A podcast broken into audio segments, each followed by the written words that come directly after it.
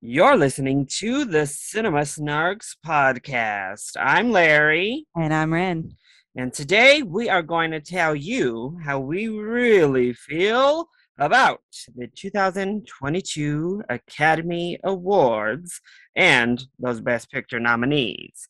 So it's been about a week that we could digest all that happened at the Oscars this year.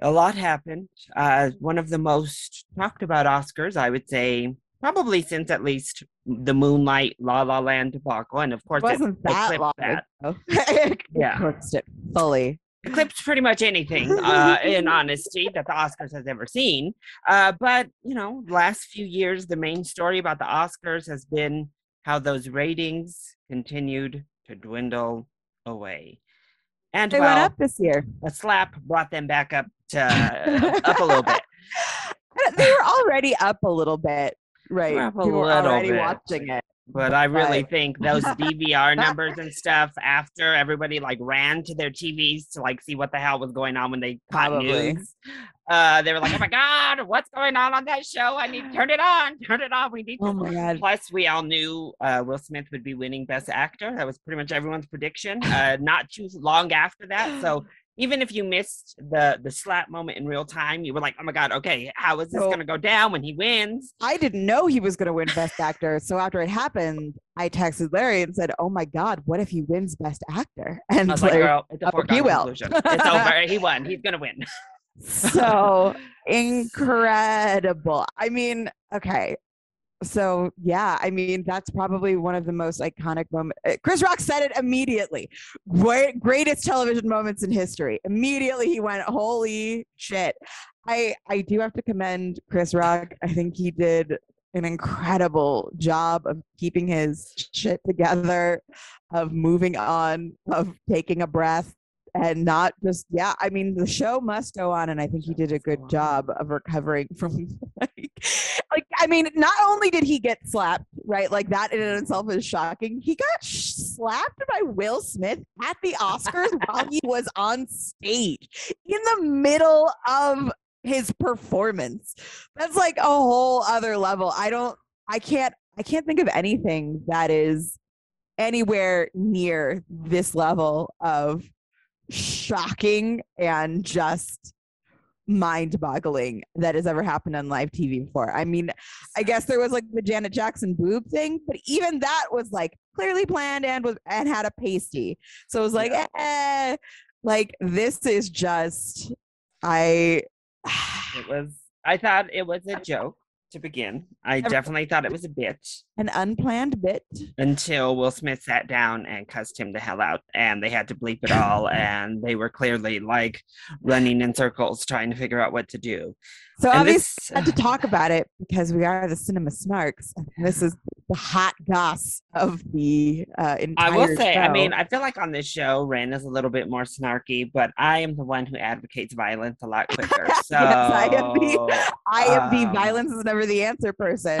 uh, I'm the- that group of listen. Anybody can catch hands at any time. Let this be a lesson to be prepared. Okay? I think that's the difference. Like I may be more snarky, and that is why I'm like, no, you cannot smack me. That's unacceptable. I use my words. I know. See, Ren, Ren is that's why she's anti-violence because people be ready to jump up and slap her a lot quicker than they will me most of the time. But and I, I well, at the end of the day, I'd rather have a strong mind than strong muscles. Uh, I think, and this week has just been exhausting. If you're on Twitter, it's just been exhausting. Of course, the Academy came out with their bullshit response of "We don't condone the violence."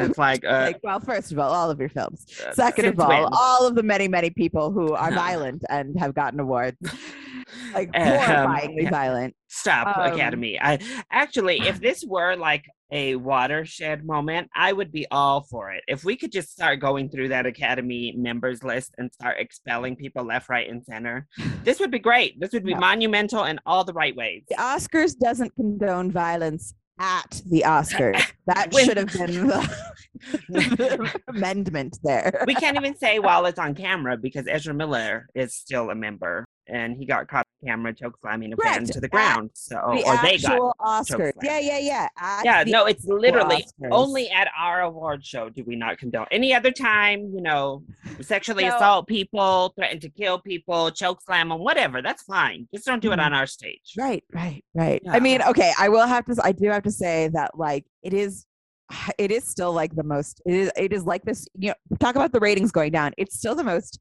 Yeah. televised award show for film. It's the NFL of movies. Like, there's a lot of people watching all at once, which I think was another part of what was so incredibly shocking about it. is that it was so it was that and it was the fact this is what i keep saying is i might be a little bit more understanding if will smith had been right next to chris rock and then just hauled back and slapped him and didn't like think about it but he had so many seconds getting up out of his chair getting up on the stage walking all the way over to him and then slapping him that it was like that was there was too much time for him to have a new rational thought in his brain of like don't do this man. This is a bad idea. And like whatever you want to say about like i i agree like let's let's not talk about black women's hair. Let's not give our opinions on it. I understand that like alopecia while not the worst medical condition a person could suffer from is also fucking horrible. Like i've i've had like bald patches in my life in my hair because of extreme stress and it's mortifying. It's not fun and losing your hair is very very difficult for men who are allowed to be bald and it's especially difficult for women who suffer from alopecia and like we are expected to have so much of our identity tied into our hair. It's such a big deal for us. So i can understand like there's a lot of emotions tied to it and i'm sure that will smith has seen her in some very very vulnerable places to do with her hair. First of all she looks fucking great. She is a gorgeous woman whether she has her cornrows or her hair just down, the completely little cut she had in the 90s, set it yeah, she looks incredible. I, honestly, I would not. I didn't know. I, sus- I okay, because I am a just a person who is absorbs a lot of media.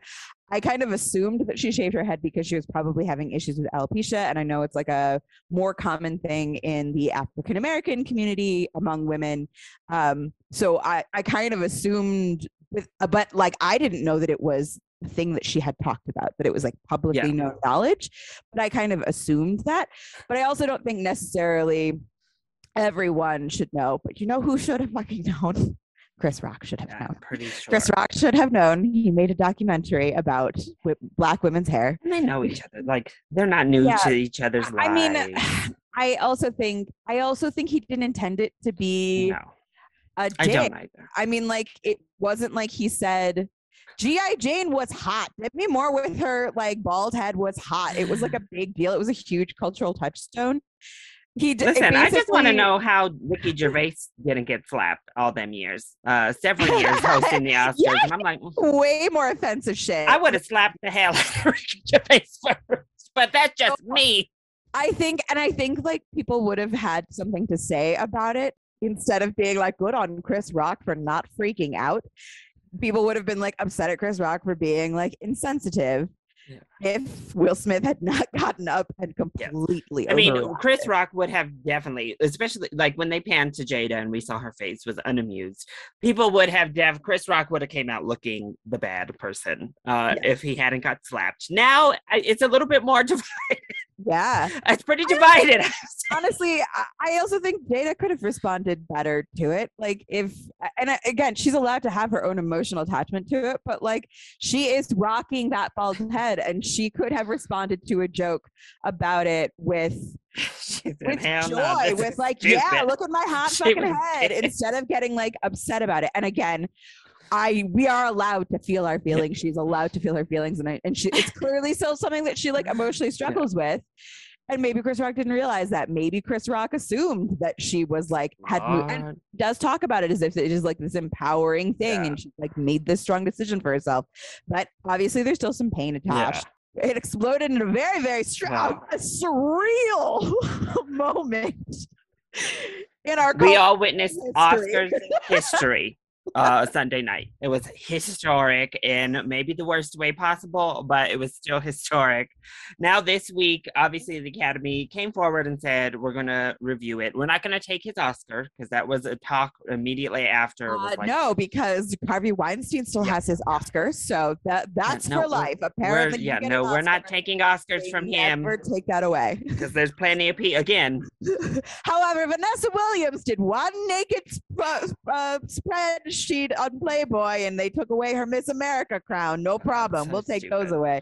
yeah, Make- that can get snatched quick. Yeah.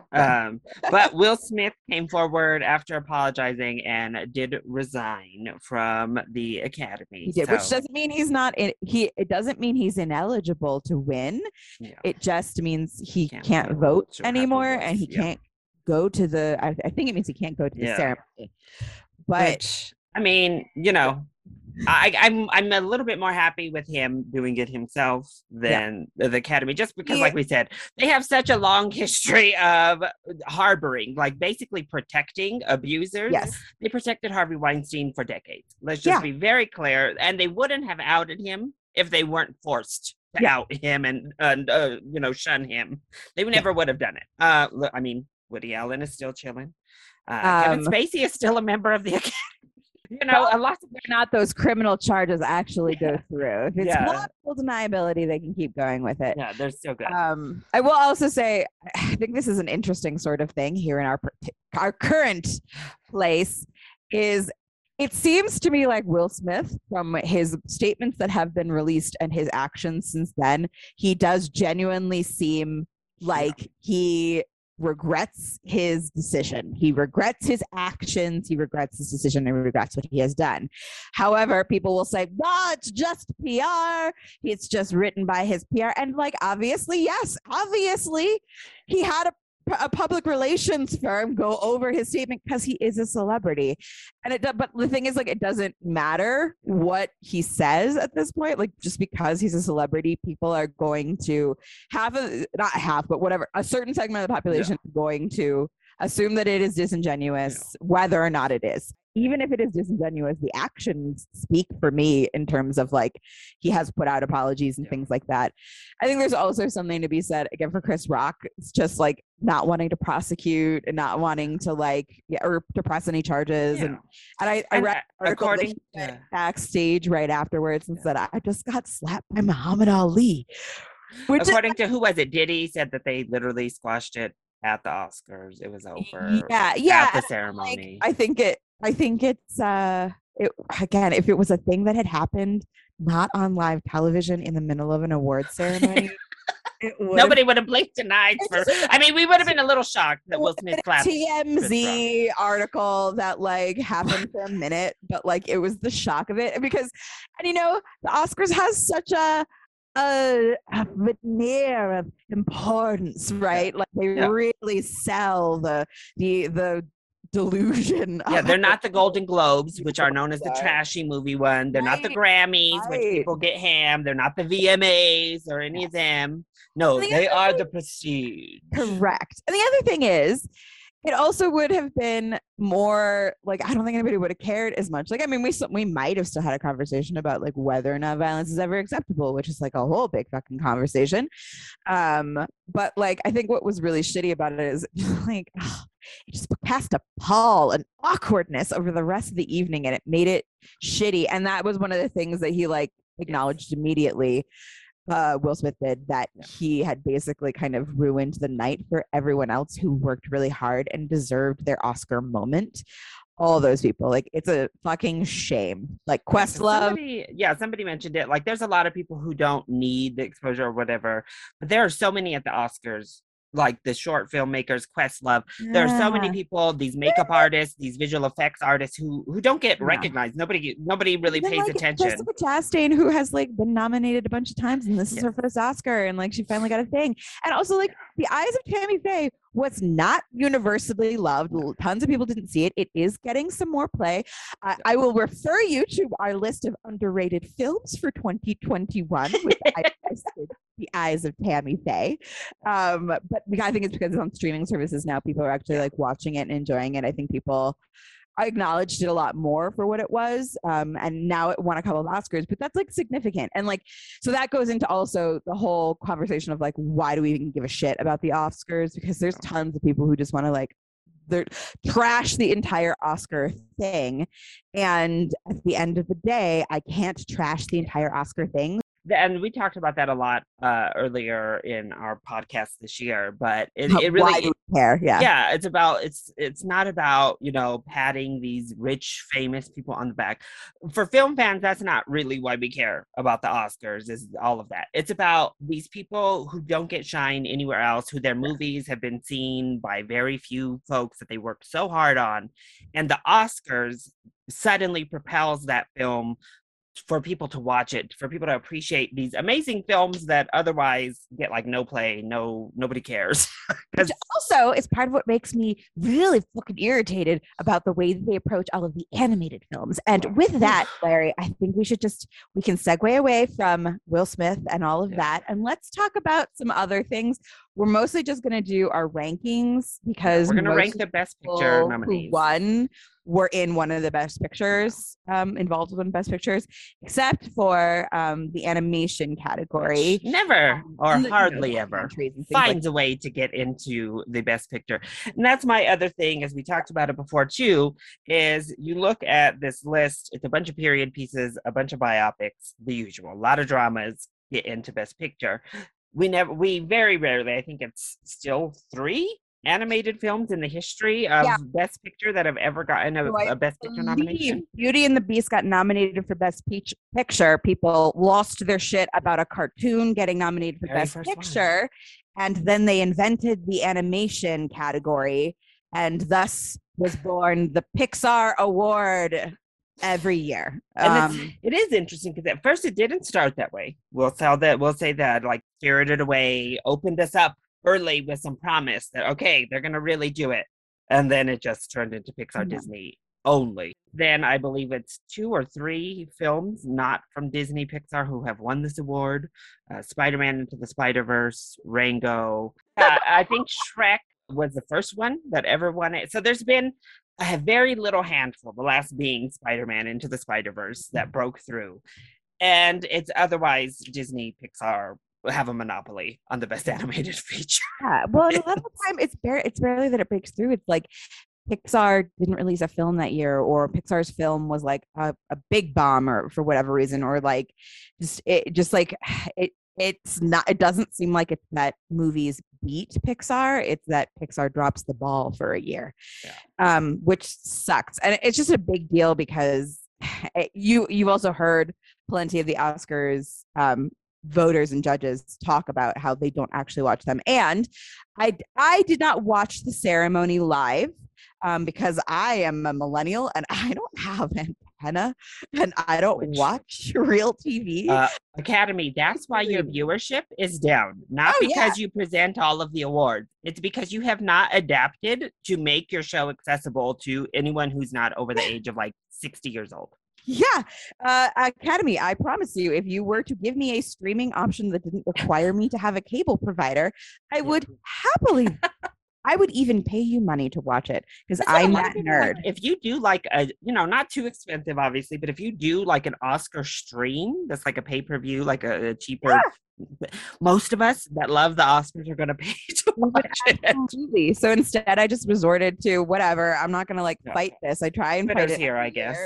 I had the New York Times uh, stories just like on alert. So every time a thing came up, I got an alert. So I knew as soon as Will Smith slapped Chris Rock, and then I went and I looked at. I was like, "What? Found the clips. Yes, right. I didn't get that. Mo- yeah, I had to look at the clips. got to see the one with all the audio because. Yeah, we got that Australia clip. Uncensored from Australia. But anyways, I did not hear the, as Larry explained to me, very condescending introduction for the animation category. Why don't you go ahead and explain it, Larry? Yeah, I mean, they brought out three live action Disney princesses, uh, one soon to be with uh, Halle uh, Bailey. It's going to be the Little Mermaid, um, but brought her out with Lily James and Naomi Scott. Um, so we have three, first of all, three actresses who brought are inferior versions of their animated counterparts to the screen. I'm just going to say that. I love you, Lily James, and I love you, Naomi Scott, but you do not touch the animated versions of Jasmine and Cinderella. It just is what it is. and then they proceeded to just harp on how parents basically and adults have to endure animated films because kids love them uh, and it's such a chore to have to sit through them as your kids watch it so we've all These seen it but- Fucking women who have made money, their entire careers are now based around the success of animated films that adults like to watch. I'm an adult now. I fucking love rewatching The Little Mermaid and Beauty and the Beast and all of these films. And I also am an adult now and love watching new animated films because I'm not a cinematic newbie who just like doesn't appreciate the amount of time and work that goes into a movie. Just a movie. It's a movie. Especially knowing we all know how they make animation. It's hundreds and hundreds and hundreds of hours from hundreds of animators. Like that is give it the tiniest amount of respect. No And- other film takes as long in post, nearly as animation does. All the, you know, like the because people are like, for actors, it's easy. You know, you come in, you do your voice work. It's not, it's they love those gigs. But all of the other people like that have to come together to make this beautiful, amazing art, moving art before our eyes is incredible. We had a, a, a very adult, a very topical documentary in this year's best animated feature lineup. There are valid reasons to use animation, and also animation is literally art. It's literally an opportunity for a person who paints, draws, creates a team of people who to create a moving version of this. It's just it's mind-boggling that this very odd myth that it's for kids persists because animation has not been for children for a very long time. It it may be often family friendly. And But- honestly, if any studio, that's what kills me is they've watched these films because they've seen Pixar. And if any studio really did a lot to bridge that gap, it's Pixar themselves. And y'all have seen these Pixar movies. Yes, they're family friendly, but Pixar really bridged the gap of adult content being in these films, things that we as adults really relate to and can Yeah. empathize with and understand, and these these really deep themes. Um, the Shrek did it, but did it in more of a comedy way of like your kids are not going to understand these jokes, but And Pixar's done it a little bit more of an empathetic way. But let's talk, if a film like Coda can win Best Picture with its feel good, family friendly bent, why in the shit can't we be more respectful to an animated film that makes us cry? I just watched Seeing Red. Totally, I watched it twice and cried both times. I was only half paying attention the second time. Still cried, but like, so that is generally infuriating. It's so annoying that they don't put them in other categories as well. Every now and then, randomly, it'll get a screenplay nomination. But if you ask me, The Mitchells vs. the Machines had one of the five best original screenplays of 2021. It should have been in the original screenplay conversation, but of course, it's animated. They don't care. Also, both of us being stop motion animation fan, um, why are these stop motion movies not getting production design nominations? I wonder that pretty much every time Laika releases a film, I'm like, this production design is amazing and Yeah. should be nominated. So what's going on? it's just a inherent bias. So, But anyways, that was our rant. historic wins. Troy Kotsur uh, won first male deaf actor to win, only the second deaf actor ever to win an Academy Award. Ariana DeBose, a Afro Latina, I believe the first one of those, only the fourth or fifth openly queer. openly queer. So, uh, you know, good for her. Jessica Chastain and Will Smith breaking their streaks, uh, whether, or, you know, with the drama aside, both of them had been nominated several times at this point without winning and finally got their due. And I don't know if you know this, but Jessica Chastain, I believe, is the fifth actor from The Help to go on to win an Oscar. So The Help is just producing them left and right. Octavia Spencer, Viola Davis, Jessica Chastain, Emma Stone, Allison Janney, all of them. They're just what you walking by and snatching up them Oscars after leaving that film. So good Incredible. omen, I suppose, a good omen. But the ceremony, it still went 45 minutes long. Put the damn categories back in the show and cut out the mess. That's what I say. But I don't. I literally, again, didn't actually watch the ceremony. I just want the awards, y'all. Just show me clips if you want of the movies of the perform. I do would that. rather see clips of each of the actors in their best moment. I would rather see a Mhm. like 10 second clip of each actor and get rid of the stupid host. I don't Oh, care. I could care less about Amy Schumer and what she thinks is funny. and her swinging in a Spider-Man morph suit from the ceiling. I really, yeah, we definitely don't need it. We don't. I we don't didn't want I that. don't care. I I don't, don't want know. that. We didn't need your like Academy Museum promo in here that was tried to be sold off as a comedy bit with Wanda Sykes. We didn't need that. No thanks. No, honestly, and last year that was their big problem. They didn't show clips. And we were like, what the hell? This is a visual medium, like film. Yeah. You're sitting here telling us about costumes without showing us a damn clips of of costume designs. They used What to the- always do that. It's bad.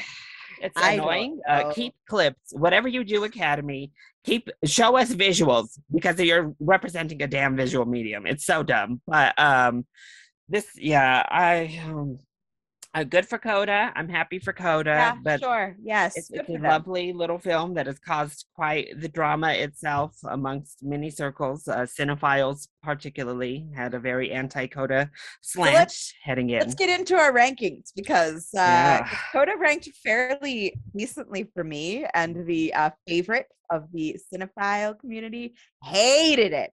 It was way down to the bottom. I don't think I like hated it. I just found nothing to enjoy about it.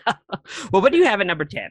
Uh, my number 10, actually, the one I actually like hated actively was Licorice Pizza. I oh, don't, look, that's my number 10 too. yeah, I don't understand why it was nominated for Best Picture. It was not only really, really long and boring, it was also like weird. I don't know why the necessity of the 25 year old woman with a 15 year old kid, like, that's gross. It's gross. It's gross. I know that was the point. Was it's gross, so it's weird for her. It should have stayed gross and weird for her. I don't spend three hours. I guess that movie wasn't three hours. It was like two, but it felt like three, and that is a problem. It was just this like meandering mess of a film, and like I often feel that way when I'm watching Paul Thomas Anderson's films, but this was the worst. Like sometimes he'll have like good dialogue at least in there. You know, this really didn't have that for me. Instead, we got like cringy race jokes and like weird moments. So I saw somebody compare it in a review to Dazed and Confused, and like they're kind of set in the same time period, and there's definitely like an emphasis on music. But Dazed and Confused uses the music way better. The characters are way more likable, and it- it- Interesting. and the conversations are interesting. Like they have these interesting philosophical conversations, and that's what makes Dazed and Confused an entertaining film. And at least like you have interactions between the characters that keep you kind of engaged. And it only takes place over this one night. The licorice pizza takes place over this like A summer, like some it- summertime. which I don't buy at all. It was like, oh, it's this one summer. I'm like, really? He managed to Open have and Three businesses. three businesses, yeah, that were opened and failed. I'm like, listen, over I'm a I'm a theater person. It takes a while just to get one business to let you like open in a space. It, you can't just like I mean, I guess he could theoretically have like gotten the space and then he still had it and then he just put the pinball machines in there. Whatever. He also, I mean, like, it was also weird because he clearly was much older than 15. Um just is the whole thing is just so weird. I honestly would have been more intrigued by like the politician storyline that comes in in the third act. If we just followed this girl intern as she like is in part of this like politician drama, maybe that would have been more interesting. because- there could have been a See, lot. she too. She's running around. She's like having encounters with Champagne, being ridiculous. She's having encounters with Bradley Cooper, being ridiculous. She's uh, working at a politician's office. I mean, it was just the script is all over the place without any Yeah. focus. Like, there's no focus. I think it's supposed to be a coming of age story, but the other coming of age stories in the category dwarf this by a mile. Like, they're so much better. I feel super unclear like what these kids goals and aspirations are uh, like i don't i don't it like it just seems like this 15 year old kid was just like i'm an entrepreneur and i want to make money in business and that was like it and then she was like lost and so lost to a point that like she had no there she just had no Yeah. character there was that was the defining characteristic of her character was like i don't know what i want to do with my life Yeah. What do you have at number nine then, Ren?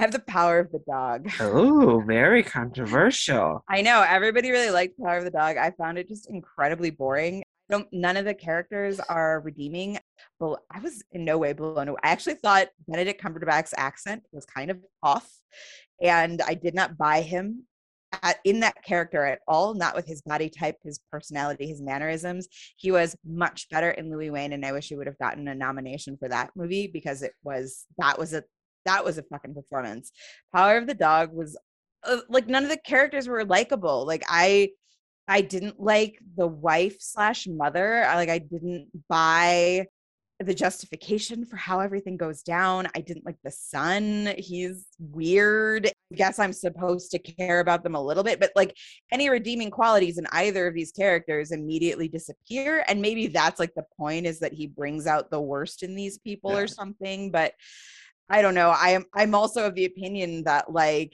I'm gonna like a character a lot more that has some strong sense of self enough that like I- just hate that the only woman on the screen is basically this weak-willed, pathetic woman that needs everyone to save her and can't has so has so little opinion of herself. She just evolves into an alcoholic mess. When her brother-in-law is mean to her and she's not as good as she thinks her husband wants her to be, and then like the husband sucks too because he wants her to be that he has this like vision of her as this thing. And other than that he's just kind of like a boring character. You don't like know that much about him i found the whole thing incredibly long the whole time I Watch was out, Ran.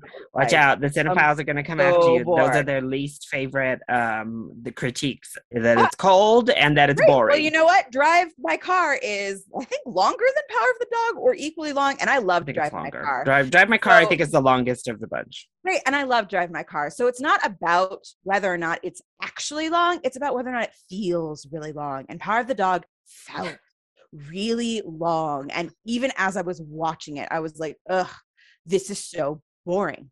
This Yeah. is so boring. Is this over yet? Oh my God, I'm only halfway through. Okay.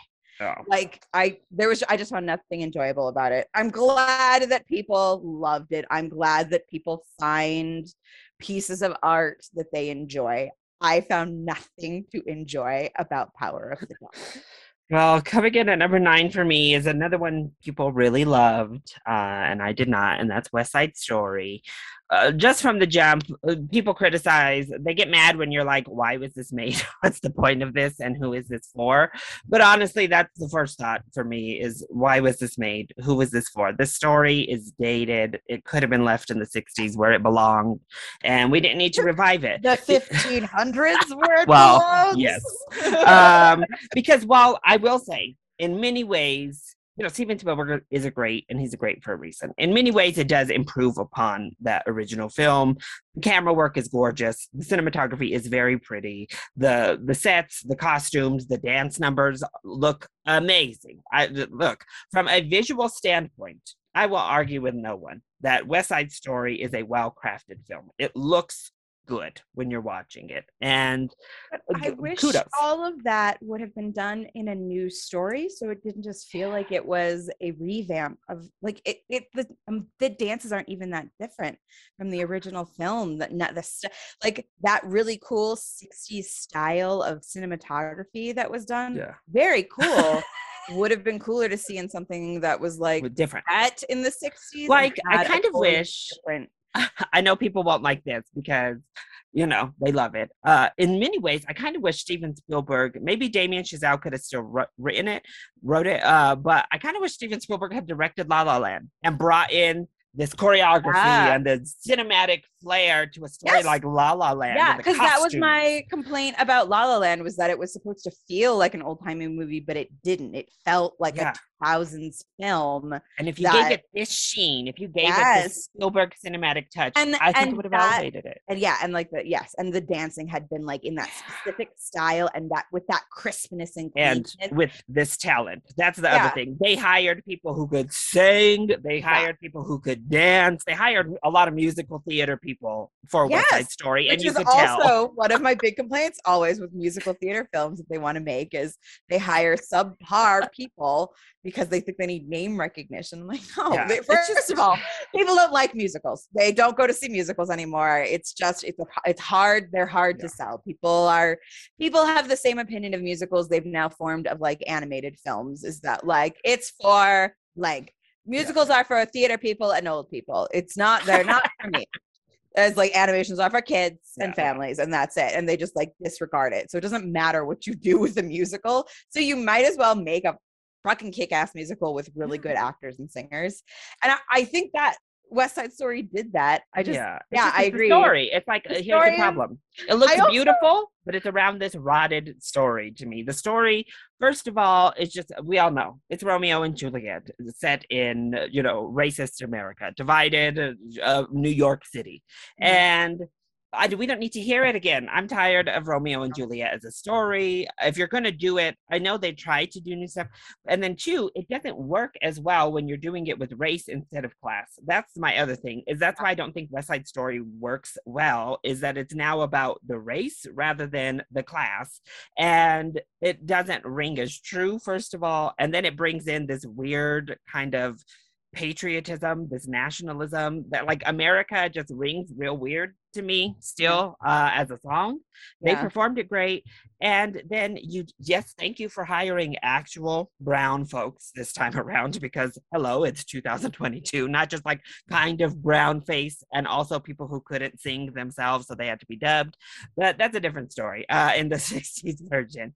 However, you still had them put on these thick, ridiculous Puerto Rican accents. And you were like, okay, well, we're not going to get somebody too ethnic. Her name is Rachel Zegler. Um, so she's a, she's a light skinned brown folk, and she she's really really American and not all that ethnic. But that's a different story. Um, and then Well, I don't Maria like to a on like terrible- who's allowed, like what skin tone is allowed to be No. ethnic, right? and That's Maria is a terrible problem. character. I'm sorry, she is Maria a sucks. horrible Also, character. They should have just cut that fucking "I Feel Pretty" song. It's horrible. It is horrible, especially in a 2022 setting. It made me deeply uncomfortable, and I could like see them trying to sell it somehow, and it's unacceptable. they replaced it so they put it in a different spot in the musical to try to make it make a little more like sense and not be so cringe no that's the no, thing they changed it a little bit but they did not change it Get nearly it. enough Just nearly enough the whole, it. the whole It is- movie the whole movie that uh, who the hell meets a guy in one day this is why i just can't who meets one man one day the very next day said man kills your brother and you jump into bed with him literally minutes moments after he tells you he just murdered your bro- well murdered At least in. Romeo and Juliet, it's her cousin. It's like At a not quite as bad. and then you like betray your whole family. You know, you like turn your back on everyone. Anita's over here like traumatized as hell because her her boyfriend husband just was murdered, and you're like, girl, but I love him, but I love him, and like it's just so stupid. I hate it. I hate the story. And if you if you come from a Latino family, I don't know nobody who's running away after you just killed their brother. Like Yeah. if there's one thing about most, including Puerto Rican cultures, by and large, not all very family oriented culture by and large and it's that was also one of my like things I didn't like. So in the original West Side Story, the um they're not Irish, they're Italian. And I know I'm Italian and blah blah blah. but I think that's that's like relevant to the story because Italian culture really is so similar to Hispanic culture. Like they're both very Catholic, and yes, Irish is are, are Catholic as well. Yeah. But like there is a there is a fieriness to Yeah. both of those cultures that the Irish don't have. They it's, have it's a different kind they of, have their own thing but Yeah. like yeah i found i have found lots of you know i've lived in florida and i've lived in colorado. I've found Yeah. lots of places of like cultural resonance between me and other hispanic people just because Yeah, italian yeah. cultures are so similar.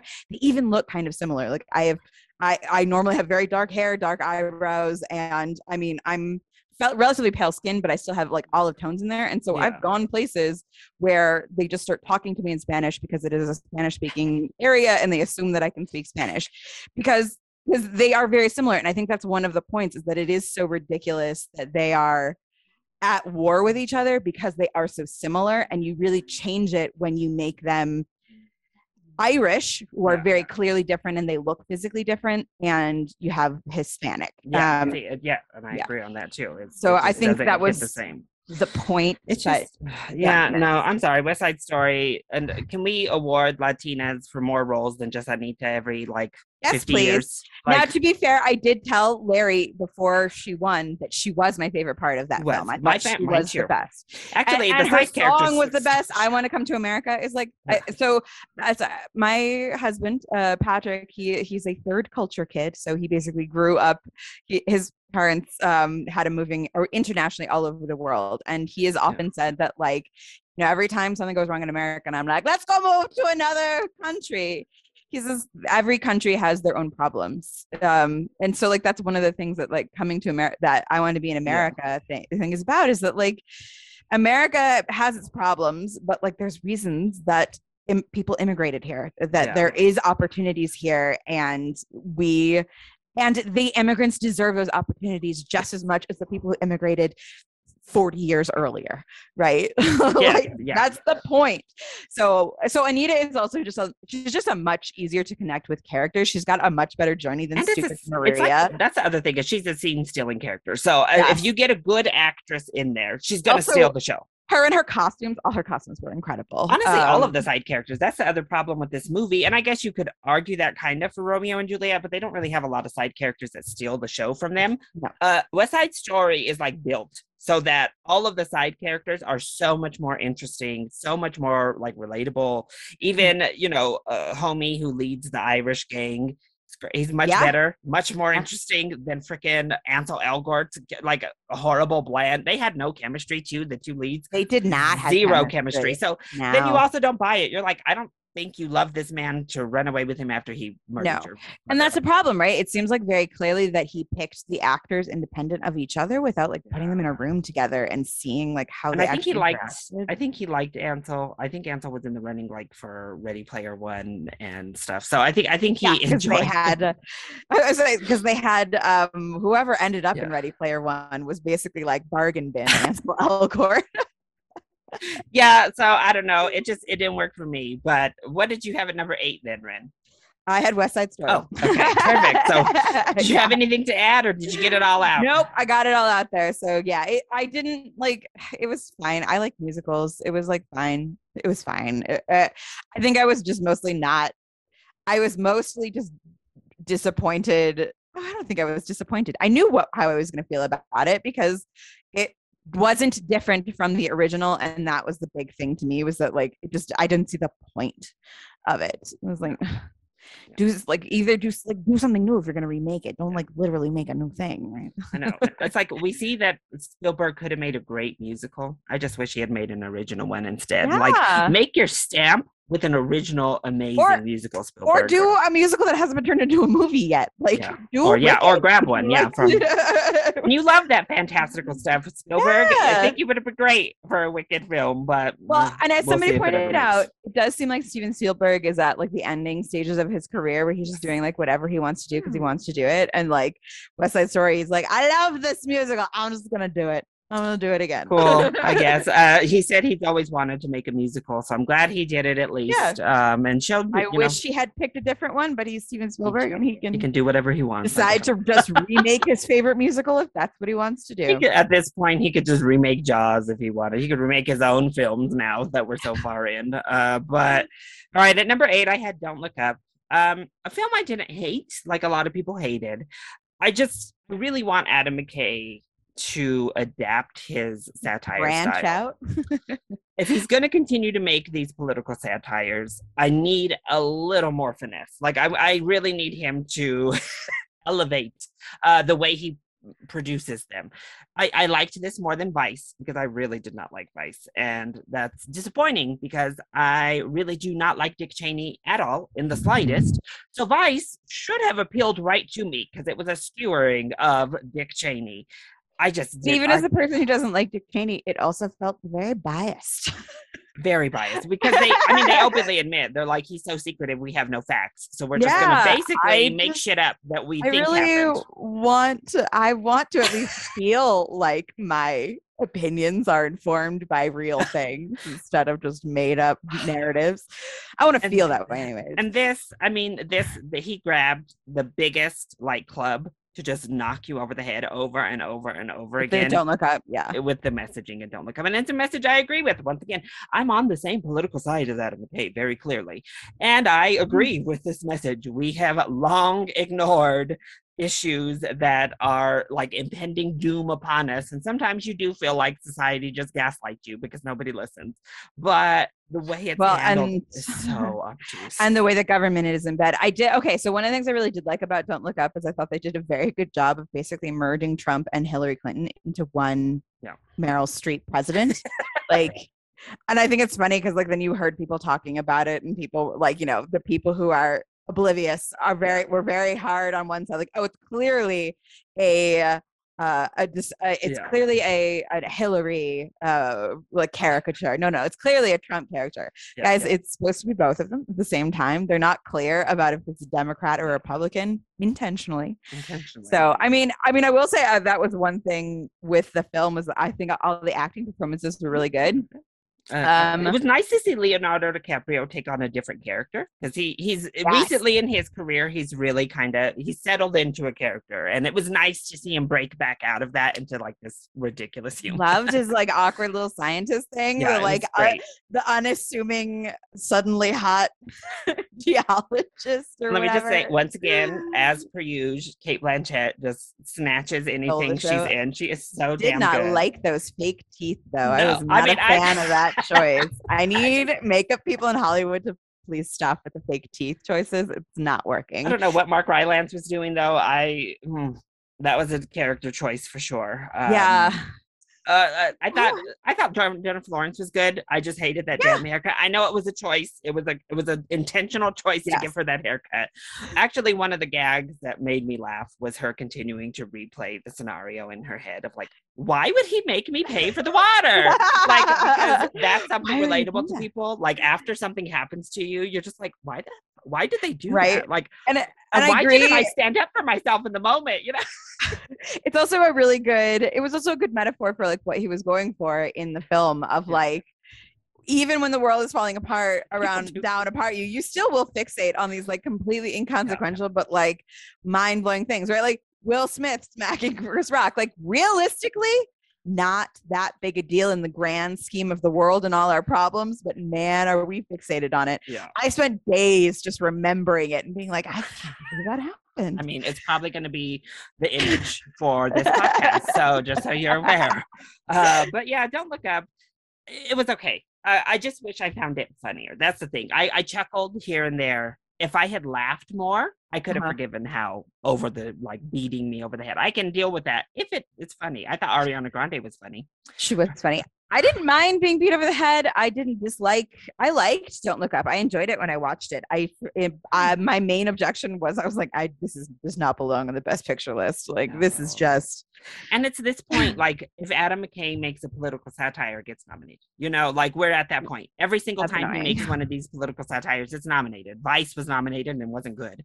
Uh, the Big Short, I love The Big Short. See, that's where I was like, Short. he did so good in that one, and then he's oh, trying to yeah he's trying, to, like replicate it so transfer that bad. and I appreciate it because I think that was a great format, and I don't think it's a bad. It's I don't think it's a bad idea for him to try and replicate the format. But I think, I think one of the problems might be that he's trying to replicate the format with, but not replicate it. Like he doesn't want to repeat himself There's not enough information. I think maybe that's what it is. Is we do have a lot of information on global warming, obviously, Mm-hmm. um, but he didn't really infuse it well into the film. Like instead, it was more. Well, he made this a full on. satire. He went full Yeah. on satire Whereas instead of like short, the reason that works so well is there was a lot of terminology, and that's why he was able to break the fourth wall because there was a lot that normal people just didn't understand about the bubble and what happened. I also think he would stick. I would also wish a little bit he would, you know, uh, you were saying about Vice, stick Yeah, with things that are real and help us understand things. I think that that there's incredible power in filmmaking,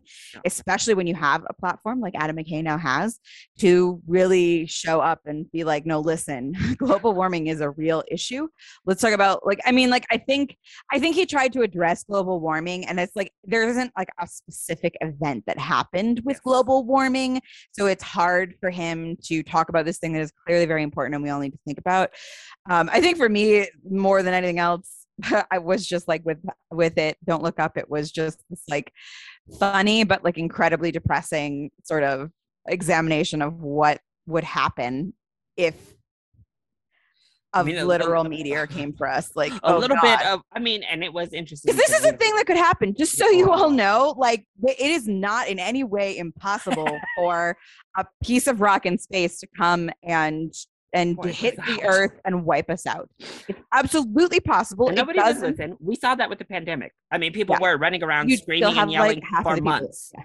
Yeah. before Yeah. people finally were like, "Oh shit, it's here," and we're not prepared. I mean, Yep. it's what we do pretty much every time. Yeah, and that's I uh yeah, that's I was just talking to Patrick this morning about his like, ah, well, I just I really hope we oh he was we were talking about cybersecurity. He's like, I really hope that they uh, take some preventative measures before something catastrophic happens. And I was like, well, that's really not the pattern. So much as I appreciate the sentiment, I would also like us to be more like preventative, especially about problems that are very easily like provable and seeable and you can like examine. Um, but anyways, Don't Look yeah. Up was actually my number seven. Oh, perfect. Um, well, look yeah. at us bouncing back and forth. Yeah. So uh, yeah, it was. I actually, I didn't. I I would like to Don't Look Up. I enjoyed watching it. I laughed. I thought it was funny. I enjoyed the satire of it. Um, I just didn't think it belonged on the Best Picture list, Mind your and I liked other films better than I Yeah, did. So that it kind of just got sho- shoved down by by default. I just have one thing to say to you, Ren. Yes. Mind your own business, you old fuck. It was the best line. But also, that was me saying it to you directly.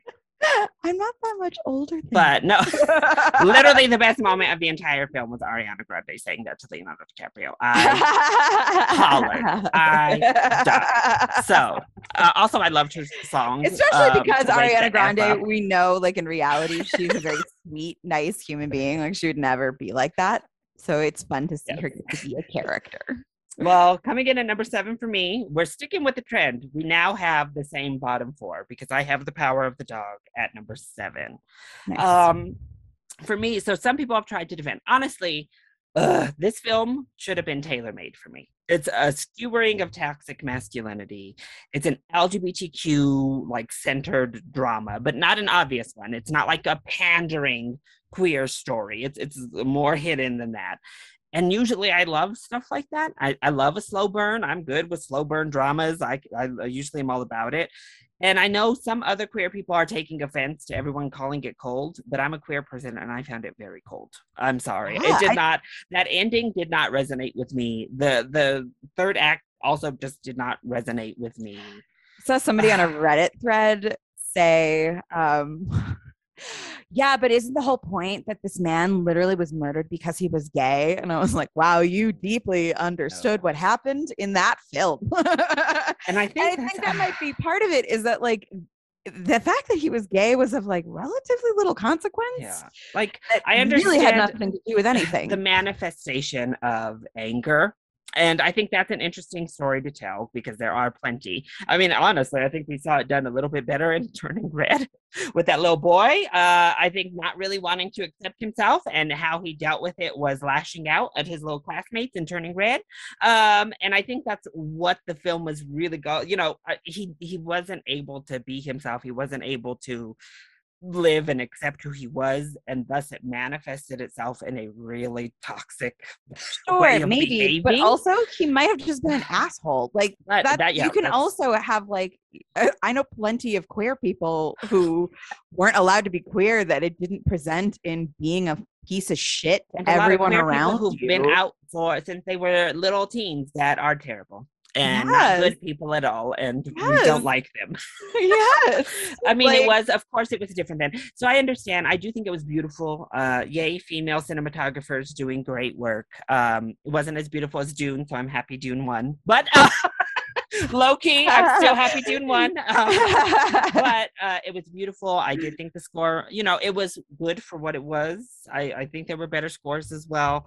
It, it was a well executed technical film on every uh, technical level. It was done well So enough. other but- point, technical thing, and this is this might be kind. I know it was like slightly controversial. So I know they didn't film it in the American West, did not. even though it's set it in the American New West. Zealand. But honestly, even while I was watching, I felt like it was wasn't quite right. Like there was a set could we live in the West, you, right? You, and I live in We're like West. two states like, down from Montana, where this yeah, is set. And the other thing is though, we just had Nomadland last year, and that was like iconic. Like that was clearly filmed in the West. So I think just having literally just watched Nomadland, it did feel off a little bit. It felt like it. I mean, the cinematography was lovely, but it Beautiful, didn't quite feel like authentic American. And that was like, I know that was part of Sam Elliott's whole like problem with it was that it was not filmed actually in the American West. Woo! Who knew Um, Power of the Dog? I mean, before Will Smith, Power of the Dog was the real drama. Everybody Yeah. coming out, Jane Campion giving crazy speeches, Sam Elliott popping out the Yes. woodwork to talk. I'm very happy that Power of the Dog did not win Best Picture because I know it was like a favorite to win for a long time, and I time. And it didn't win like anything. I except for Best Director. And I'm good and with her winning Best Director. I'm okay with her. I'm I am okay with the excitement of like having two women Yeah. win back to back, which And a after years and years of men. Our Back to back. first, our first multiple nominee of, of a female director. Yeah. Plus, against a lot of these others, I mean, I do think they did a good job, but except Paul Thomas Anderson. Honestly, Paul Thomas, Thomas Anderson literally stole the Denis Villeneuve's spot, but that's neither here nor there.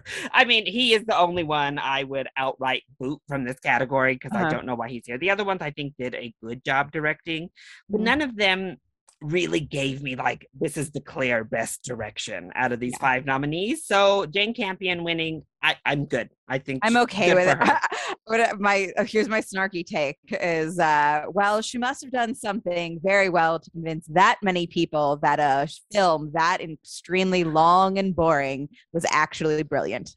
She must be doing something She right. did something well. Good for her.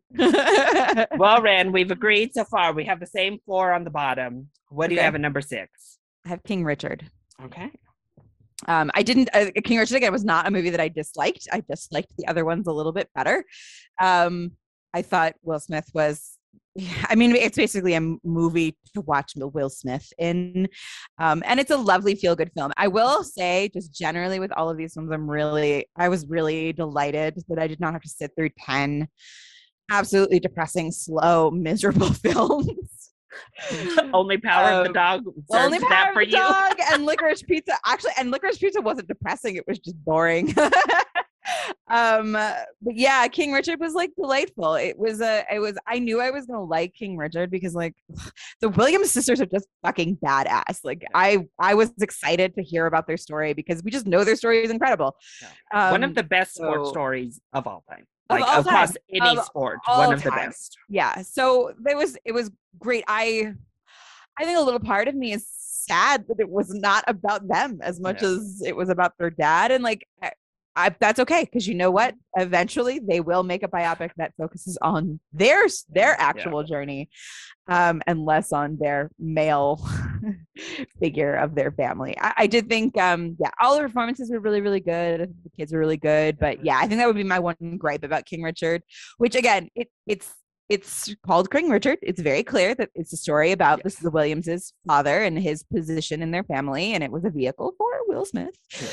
Um, but it is yes disappointing because at the end of the day, these two extraordinary black women should be the stars of their own story, and they really aren't in this movie at all.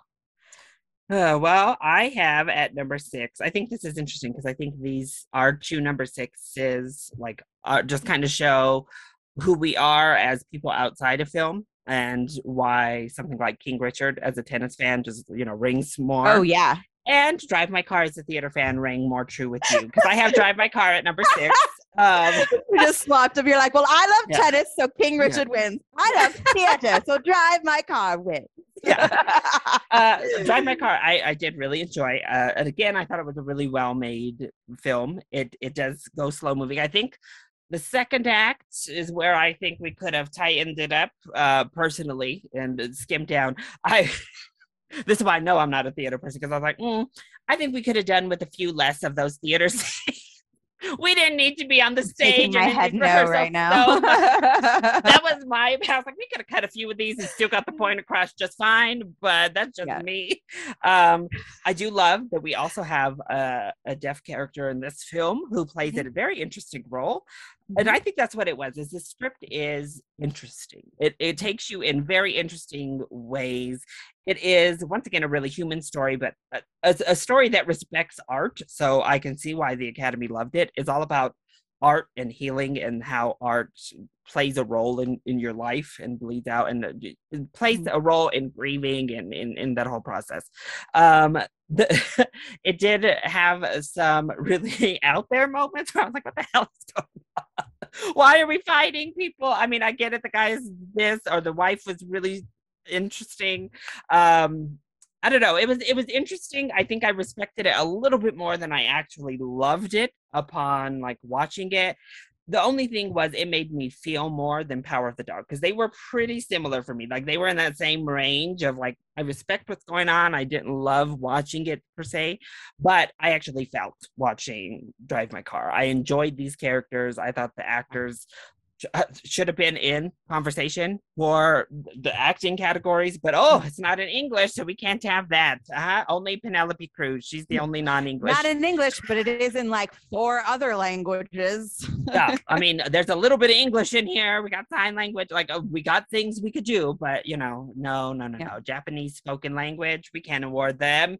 Korean spoken language. That's not true, Larry. They gave um ugh, the woman who was the grandmother in did, in uh Minari. in Minari last year won an Oscar. Oh, and her so they can and they do. They just her moment with uh Troy Kotsur, by the way, was so good because she announced him winning in sign language. And then I don't know, she just took such care with him up there that it was just a really sweet moment. And I'm like, bring her back. We need her and the little boy, Alan Kim. We need to see them again because I love them. But Drive My Car, a beautiful film. Um, but yeah, so it's at number six for me. Number five, Ran. uh number five for me was Dune. All right. Um I again didn't I liked Dune. We did a, a The whole thing did a show you. on it. You can refer to that to hear our thoughts on it. Um, I'm really glad that it swept the technicals. I think that makes a lot of sense for me. It was a gorgeous film. The costumes were incredible. The except Well, for the makeup and hair, which went to the eyes of Tammy Faye, which I also think is incredible. costumes Is- and hair and makeup because Cruella snatched that costume out from it, which I agree. I The- thought the- yeah, the- costumes were gorgeous, but Yes. Cruella, come on. Cruella's costumes were just incredibly creative. the sound design, the, the visual effects, the cinematography, the Yeah. the production design. I mean, all the original score. And just real quick side note on the makeup thing, I do have to say, like, so as a person who does makeup, the thing about Eyes of Tammy Faye and the makeup in that movie is that the aging was incredible. They did a really good job. It is hard to age people for film. Um, especially I think they did such a good job with um I mean, really both of them, but especially uh, Andrew um, Garfield. Andrew Garfield. Yeah, they uh, the way they kind of made him a little bit more bloated as he aged was Mm. really kind of incredible to look at. Yeah, because it's it- easy to just look at Jessica Chastain's face, but there, there's so Yes. much more makeup work going on Yeah, than just there- that. Yeah, the and and like yes, the the obviously replicating Tammy Faye, they did an incredible job, right? Because Jessica Chastain is a gorgeous woman, and um, just like Tammy Faye was over the top and kind of ridiculous. Exactly. We're- we're, we're used to we're, we're used to Jessica Chastain having that elegance about her, right? like she is rarely gaudy looking Yeah. in any film. Um, and so I think it absolutely contributed to her performance and was Oh, like, like I'm glad that they both got They both awarded went, because yeah. like the the performance overall was a combination of both her talent and their makeup skills. Anyways, um, Dune, I'm glad. Yes, the cinematography was incredible. Yes, the we talked about the music. The music, the soundtrack was incredible. Like, yeah. Hans Zimmer got his second ever Oscar finally after all these years. Yeah, Isn't finally. that weird to think that there's only two Oscars of all this time? Honestly, John Williams doesn't have all that many either. So it's like, you know, just because you're iconic, it doesn't mean. well, you win. also have to do. You also have to do a movie that is buzzy. Yes. Is Yeah, Oscar buzzy. So it doesn't matter if it's an Oscar-worthy m- music every for better time. or worse, um, it it's to part of a bigger piece. Yeah. I'm glad that Hans Zimmer won for this film because, for better or worse, nobody can argue Hans Zimmer, particularly around Inception and the Dark Knight trilogy, uh, pretty much rehauled uh, blockbuster score. I mean, he completely redefined it, and everybody started Mhm. copying Hans Zimmer and what he did. uh, with original score. And I think Dune still has that grandiose, but he he elevated it, I think. So I'm glad he went for this something big and grand. But then we have like bagpipes, we have these chants, these weird, cool yeah. chants. So I'm glad he won. But yes, Dune. Um, so what was yours? So coming in at number five for me was Nightmare Alley. Okay. Uh, Nightmare Alley was a film I really enjoyed. I particularly, I think some people don't love the third act. I love the third act. I think the third act is amazing. and everything unravels. Yes, the whole point of the movie. and from all accounts I've heard, is a pretty dramatic step up from the original Nightmare Alley film is how Guillermo del Toro does this. Plus, it just plays so perfectly into his strengths. Eh, that third mm-hmm. act just kills it. Uh, the performances were all fantastic. I thought Bradley Cooper, once again, is amazing. He's the next one. He's been nominated, I believe, now 12 or 13 times because he produces he so much. Like, so just, I'm like, is, not he in like half of the Best yeah. Picture nominees? Um, I personally think he should have beaten Rami Malek and won for A Star is Born. I thought his performance was better, uh, and that's where I would have given him his Oscar. Um, because that movie was trash. Rami Malek should not have won. I'm sorry. We, I like him as a person, um, but he should not have that Oscar. It should be Bradley's. Um, but one of these days, Bradley Cooper, you, I mean, you have to win sometime. You and Glenn Close now, you you two have to win at some point he, in your life. He also right? does an incredible job of like he picking his yes. parts. And at great. this point in his career, he's like, nope, I'm Bradley Cooper. I can do what I want. and he's great in Nightmare Alley. He's, he's wonderful. Yeah. Cate Blanchett is amazing as per usual. Come again. and uh, as we talked about, just it's Guillermo del Toro at his visual best for mm-hmm. sure. Like the mm-hmm. cinematography mm-hmm. is stunning in this film. The mm-hmm. production design is amazing. Mm-hmm. That's the one I would have taken away from Dune and given to Nightmare Alley would have been yeah. production design personally. Um, but you know, there's so many more details in Nightmare Alley that, that yeah. just the amount of work that was going into it, I know must have been just like a different level. Just I mean, the only thing is that second act drags for me a bit. Um, that's where that's where the the script kind of just is at its weak point. There's a mm-hmm. lull mm-hmm. through that second act. I was mm-hmm. a little like, okay, we need to get back to something going on a little bit. I think we, we spent too much time in this general area of the con setup. I think we can we can move past it. So that's really the only thing that keeps Nightmare Alley out of the top four. But obviously, I mean, number five is a good place to be. Yeah, so number four for you, Ren. Drive my car. Woo! Um, I was riveted the whole three hours, which I was not expecting. Um, I I was expecting to be very bored and depressed the whole time I watched this movie. And then I think about five minutes in, 10 minutes in, I realized, oh my God, this is just a theater nerd film oh my god. I got like excited and just really engaged. Um you know I, tried to kind of explain to patrick a little bit he wasn't watching it. I would not make him sit down and watch it it's not his type of film. Like why i was excited about it um and like this this whole Chekhov angle it, it's so theater kid. Like if you went to school for theater and you took script analysis classes and you read Chekhov like Larry, nobody wants to go see Chekhov. nobody, there is not an audience for Chekhov outside of the theater nerds who like understand all of the layers and all of the the backstory and all of the things going on but like once you kind of understand a lot of that it's it's uh, not as you it helps you understand drive my car a lot more too and the the parallels that are being drawn there of like there there's like even though there's like that scene where they're both in the car and they it's just this long scene both of them there's actually lots yeah. of scenes where it's just like i'm just telling a story mm-hmm. for a mm-hmm. while it's a lot more common in like a Chekhov where okay. it's just like oh, there's just this long monologue about this thing in my life that's supposed to be a metaphor for this bigger thing I'm feeling. And that's why actors love it because it is so juicy from an acting standpoint to like pick that shit apart. And I think that's the other part of it. Like they go into all of the like rehearsal rooms and things and they talk about like where these unique connections happen. I also really loved that like his way of making theater was really interesting and like I I think I like that you know not a lot of people think about like what goes into making a play and what goes into building characters and every director has their own sort of angle. It was really interesting just to like hear them talk about all of this stuff and like him I was trying to explain to Patrick, and then they, in the middle of the film, he actually says why he doesn't want to play this um, Uncle Vanya character because because uh, Chekhov has a way of pulling out the truth of your own soul, and I mm-hmm. can't do it anymore. And that's like, yes, from a like theater kid standpoint. you said it so perfectly. And like, I know 100% that I like I liked this film personally for me. I would not recommend it across the board for everyone in the no. same way because I think it is unless you you're gonna get the joy of those little moments yeah, as a theater person, you're you won't be as engaged for the entirety of this film, which is very long.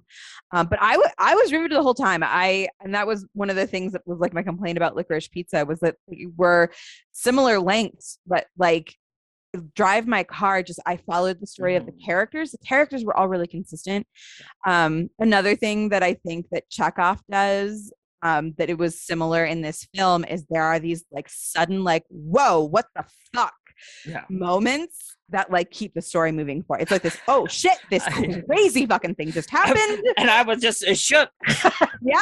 I was like, where, where the, oh, okay yeah and that but uh, like and i and it's interesting right and I, think that's one of the talents of chekhov and like the things that was kind of like replicated in this film is yeah. that like it would be very long and boring if not for these sudden moments of complication um, that draw you further in these sudden moments of conflict or these like deep simmering moments that explode into something bigger and then keep moving um, so I, you know, from a theater kid standpoint, I just loved all of the Chekhov fangirling. I'm not even that big of a Chekhov fan, but like yeah.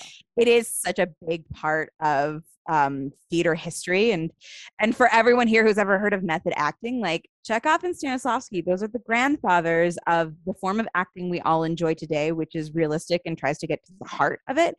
And so that's another big part of what this film does is it really talks a lot about like how art gets to the heart of things and how we ourselves as like individuals get to the heart of it.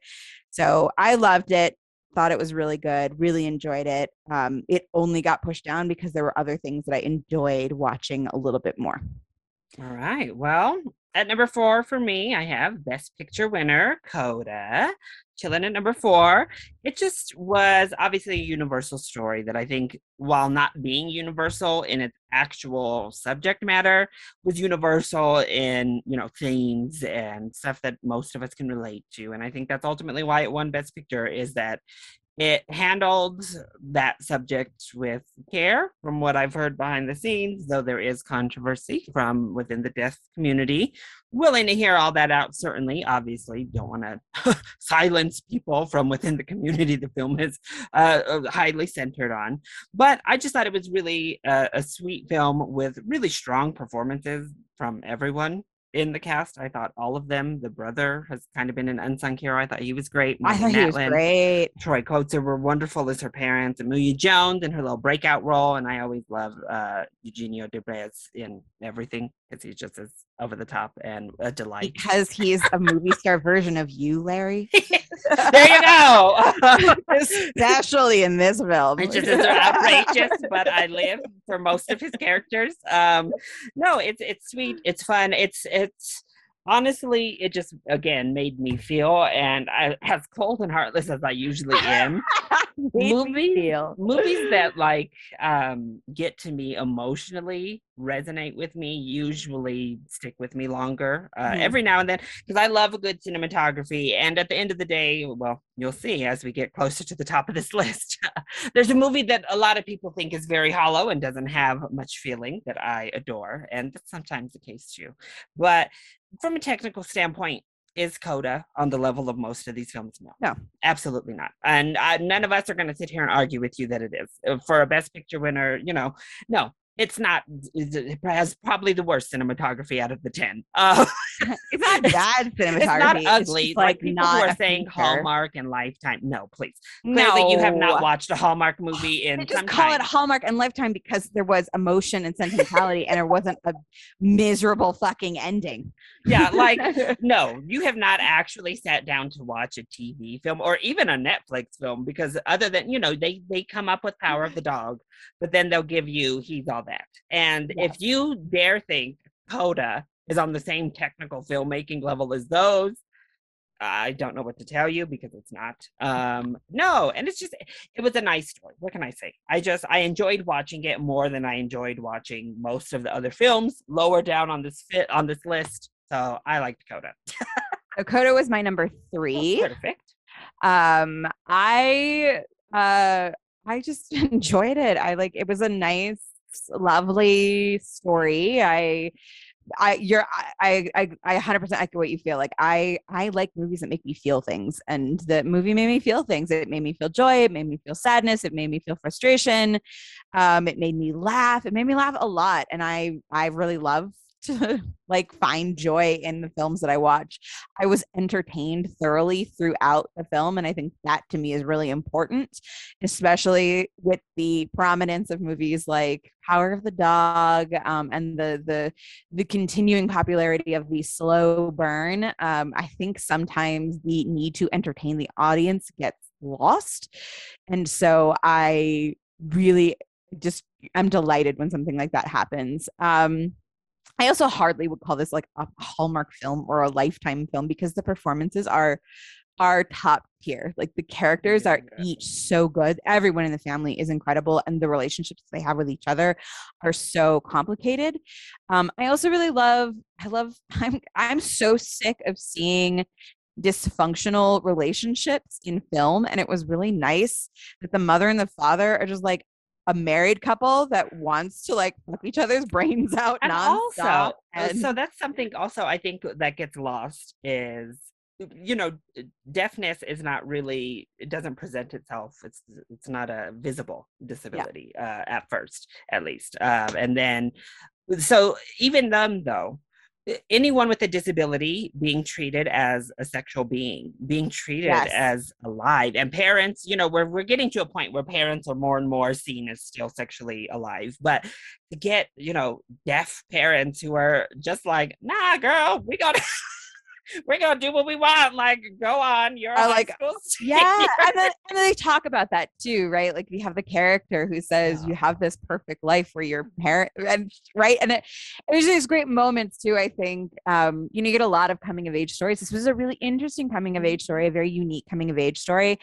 And i think um i understand so the main qualm i've heard from the deaf community is that for a movie about deaf people they would have preferred that the protagonist the main character was one of the deaf characters um, which I understand. At the same time, everybody deserves to have their story told, and the child of de- of a deaf family is going to have a very specific sort of struggle um, that other people aren't. Like uh, my um, one of my friends, she was the child of deaf parents, and I immediately thought of her and like the things that she told me about like the struggles and the way that that affected how she grew up and what she's dealing with even now in terms of trauma. Um like the, it's there it doesn't everybody has a story and everybody has a trauma and everybody has like something that is relevant and just because i haven't seen i've i've never seen another film that's about the children of deaf people so i don't think that there's anything wrong with I us mean, telling this story We still Um, haven't seen a film with this many deaf actors in prominent roles Yes. uh, at the forefront like this. Uh, and that's the other thing. additionally, yeah, and w- and Sound of Metal was was a great movie last year that did a great job. They're kind of like two peas in a pod, I think, a little Mhm. bit. They both had this very similar like. And it- it's it's a you know from a storytelling perspective, it's a very juicy sort of dichotomy of having people that are passionate about music um, Yeah. com- with people that cannot hear, right? It just it's gonna create a conflict An no matter what conflict. an interesting conflict in that you know from a storytelling perspective i understand why the story was told this way and this was the story that was told Um, and I think there was another thing that was delightful about the story was the musical aspect of it. Like this girl, thank God they got a girl with some good pipes. Like it was really enjoyable to listen to her. I will say I went and auditioned for colleges when I was uh, in a little acting major. And that was some straight up fucking cheating that also they do like that. I think that was my first like response was like, no, oh my God, you would never show up for your audition without your music. Are you fucking kidding me? Oh my God, they would never be like, okay, you'll just have to sing a cappella. They would never let a random person come into the room and just be like, I'll accompany her. Like that just wouldn't happen. And also, they absolutely would not let you sing the whole song.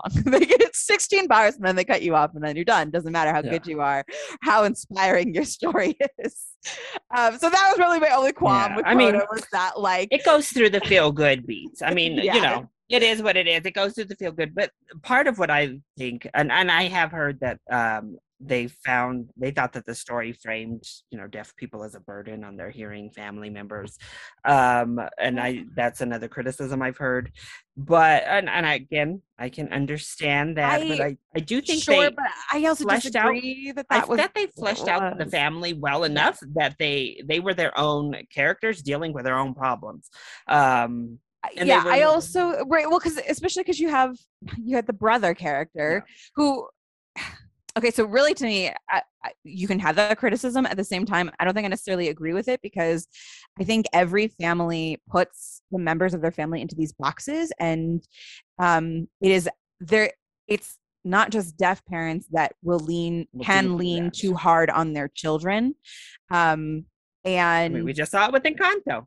yeah absolutely and i think it's a very like common thing just like among families Yeah. to to put your siblings to put your family members into these specific roles and then have to deal with it and the problems that come around when they don't fit in those roles anymore or those roles don't don't, don't suit them don't serve them And there's a Um, time I feel like all of us feel somewhat to one point to another that uh, some someone in our family is a burden on us at our point. We don't Yeah. admit it as you know we don't talk about it, but th- and it has nothing to do with your abilities or anything. It could be literally any reason. You're just like I I need to shake my family right now. Like and I just everyone has that moment, you know. be a, it also can be a larger sort of like thematic thing of like our parents shit falls onto us right one that maybe was a, a little bit more explicit in coda but like absolutely there's plenty of films that just talk Oh, about the way that there's generational trauma is a very popular theme right now and our parents bullshit ends up just like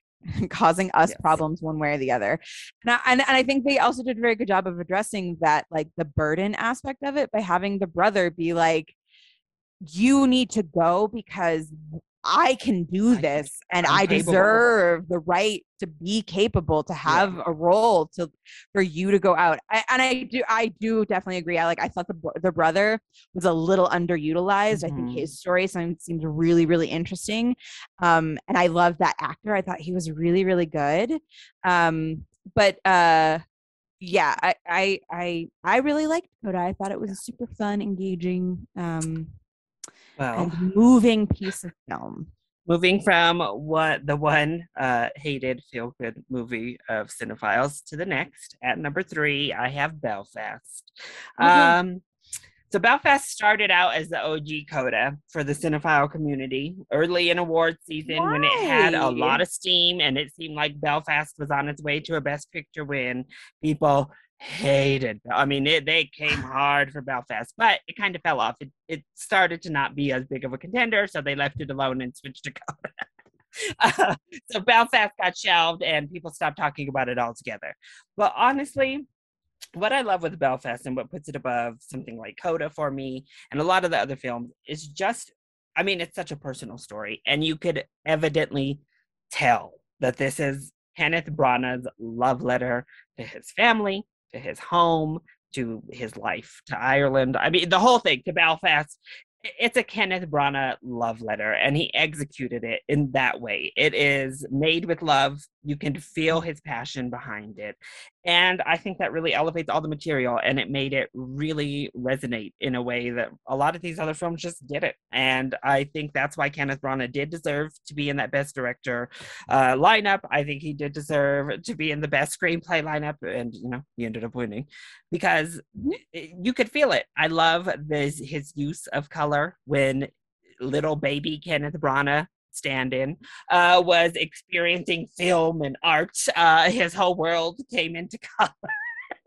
Yes. I loved that. I thought Jamie Dornan and Caitriona Balfe were wonderful as his parents. Ciarán Hines and Judi Dench, wonderful as his grandparents. Yes. That little boy was a, a revelation. He was adorable and fantastic in this lead role.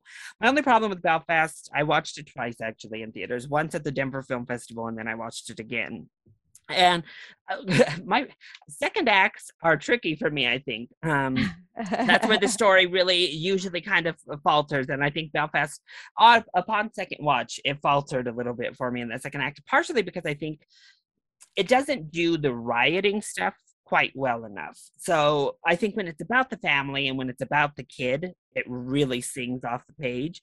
When we when we transition to the like gangstery riot uh, which you have to include when you're talking about Belfast, Ireland at this time uh, period. It just, uh, I don't know, like the neighbors weren't really developed at all. They were pretty like stand in, we're gonna take down this community and cause problems for the protagonist family, without any sort of depth to them uh, or like stealing from that little supermarket and all that like that kind of stuff eh, it was that's where i could have left it a little bit but everything else i thought was so well done. Jamie dornan singing uh, to his wife is like one of the the best moments in film of 2021 it was such a like magical romantic movie moment. I'm glad jamie dornan has been able to yes. ascend above his 50 shades of gray time. That uh, role he was paid yeah. very I was about to say forced, but I was like paid, very, very, well, do. paid very well to also then uh deny a full frontal scene because of his weird reasons. And we're like, bruh, you know what you signed on for. What are you doing? But uh that's neither here nor there, Jamie Dornan.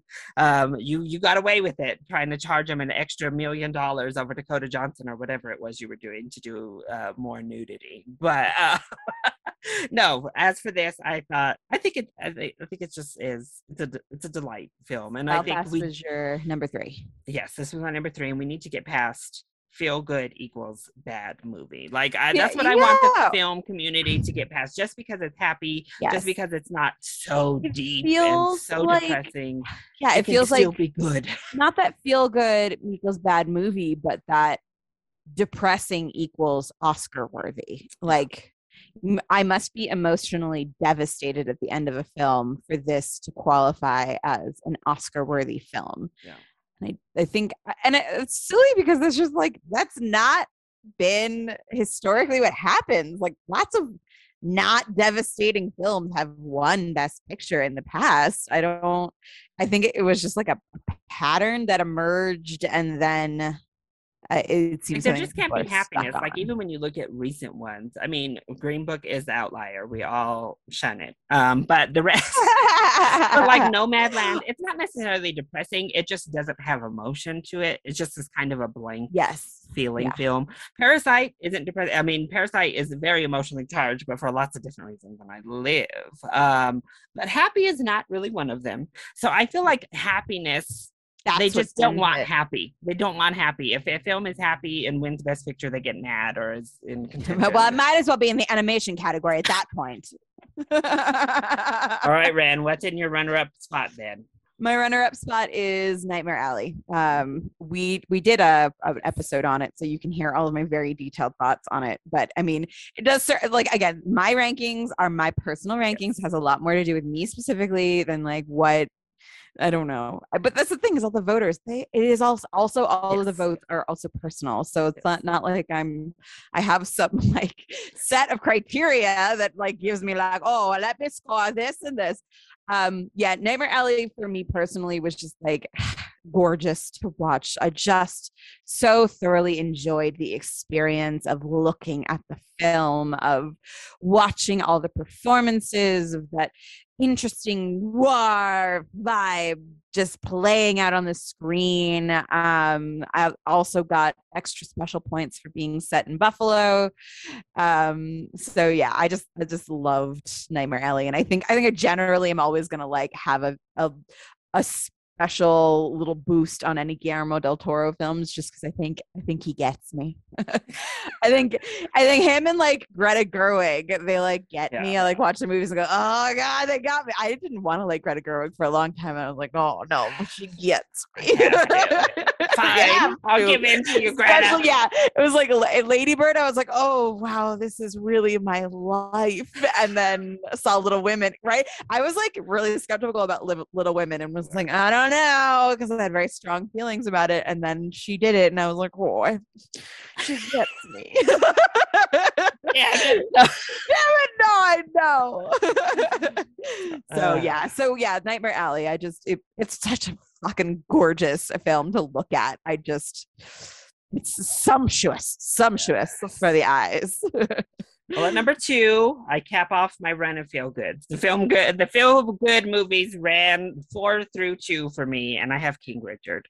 Um, again, I'm a like mega, mega Venus and Serena fan. Yes. Um, and I too actually was skeptical. I was like, oh, why are we doing this? But so I was nervous. They actually did a really good job at staying very accurate. uh, it's a very accurate depiction all the way across the board of what happened, the events. Um, some people think it was a little bit of caricature, but I'm like, uh, Richard Williams himself was a character, y'all. Like he was much like Tammy Faye. People think that Jessica Chastain was like this caricature. No, she was not. Uh, look at the real woman, please. And the same thing here. Look at Richard Williams. He was outrageous and over the top and yeah, quite annoying. Film about a whole person. They're gonna need to be a pretty like extraordinary person, a very divisive person. And the little girls also looked so eerily similar to like little baby Venus and Serena. I was like, Jesus. Uh, and they were great. I thought they gave great performance. Aunjanue Ellis. Oh, what I will say, I did not realize how much more Venus kind of was the star in their childhood. I I had no concept of that. Yeah. I guess I kind of forgot, right? Like she was the I, older one. She kind of came. Yeah, first. I mean they're they're about the same age yeah. as me, so like I was kind of like growing up at the same mm-hmm. time that they were blowing up and being incredible.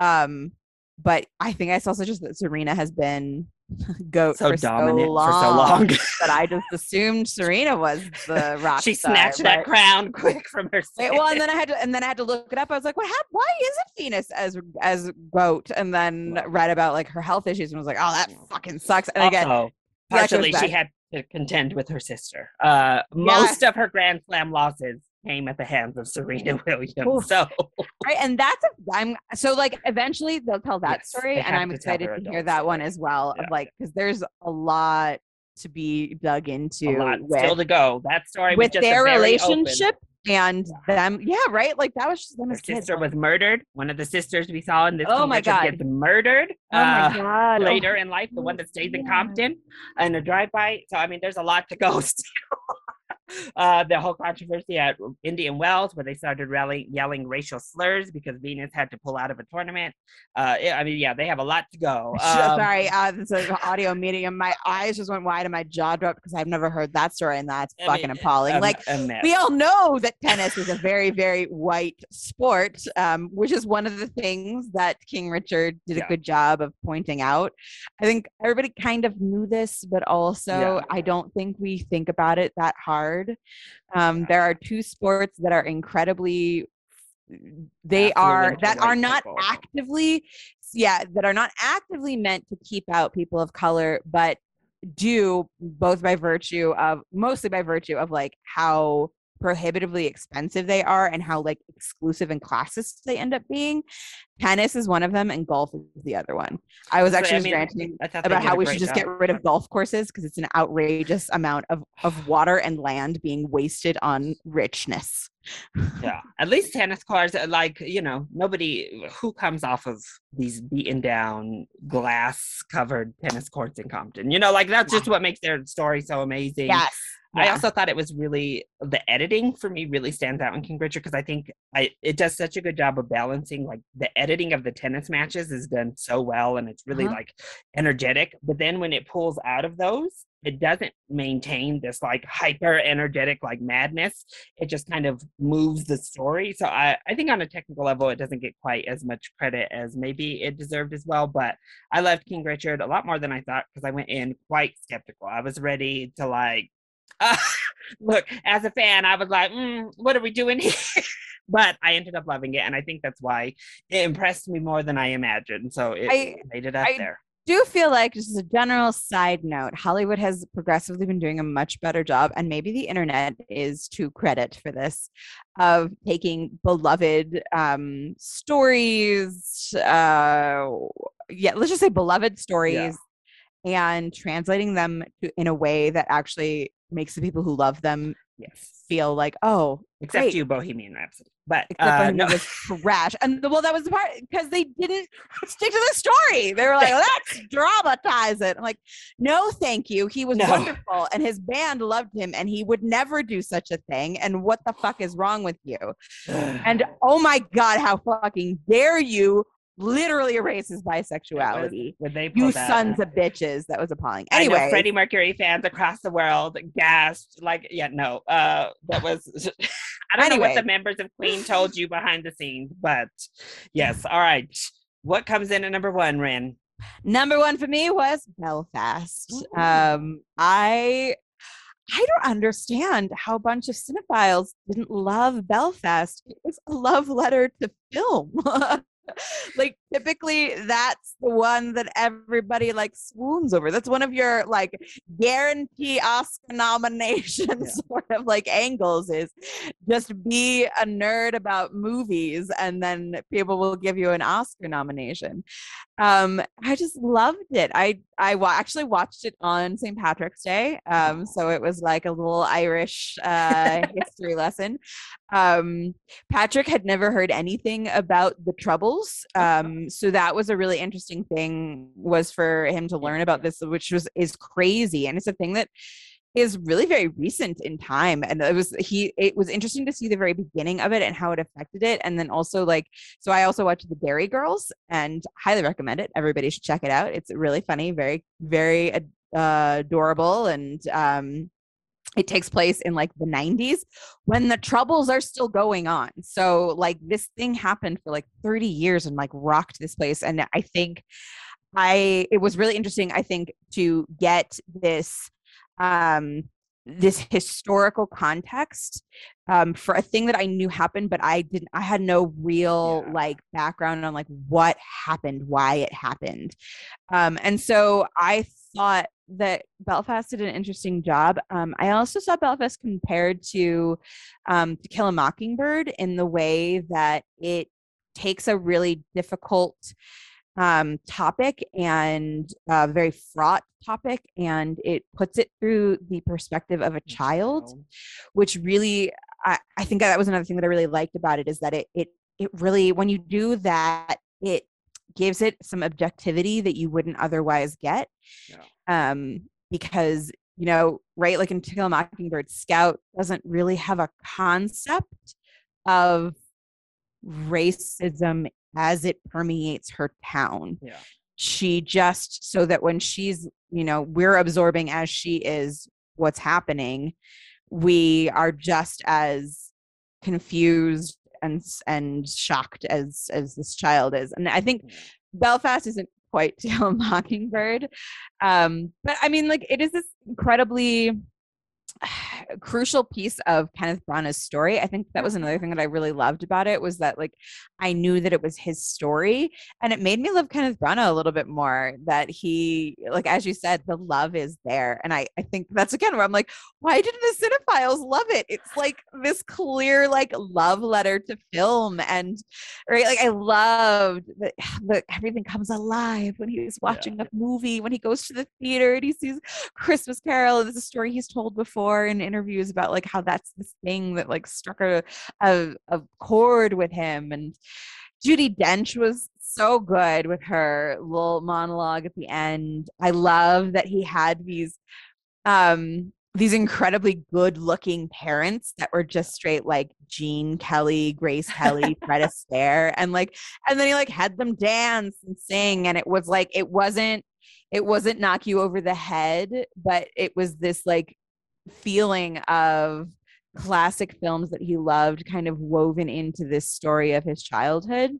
Like you um, said, how like I think we talked about off camera a little bit of like how how he viewed his parents as just yes, yes, and that's again that that was another thing that I really like about it is that like it showed again from a child's perspective but this very complicated but ultimately loving relationship between his parents right like this that this dad who fucked up and is trying to make it right and then she fucks up trying to, to make it right again and and like yeah. but, but like it's it's like two loving parents but they're still struggling right? Like they still have fights they still like have to like figure out their world and their life. I think there was also just like a lot of like really interesting things there about like home what is home? And like yeah. what do you do when your home becomes an unsafe place? So i think it was also especially relevant because this was like not that long after the um, invasion of ukraine. And the, it just like sort of oh when you um, watched it yeah. Yeah. And so it it becomes extra relevant in this idea of like this is the place where you live and and at what point does it become unlivable this this place that is home when does it become unlivable? Um i just thought it was a beautiful film and i really enjoyed watching it the whole way through. It like just struck on my little chords and i thought that kid was just so goddamn cute. So just the like most charming little child actor since the kid in minari. What yes. was his name? You know his name uh, right? alan kim.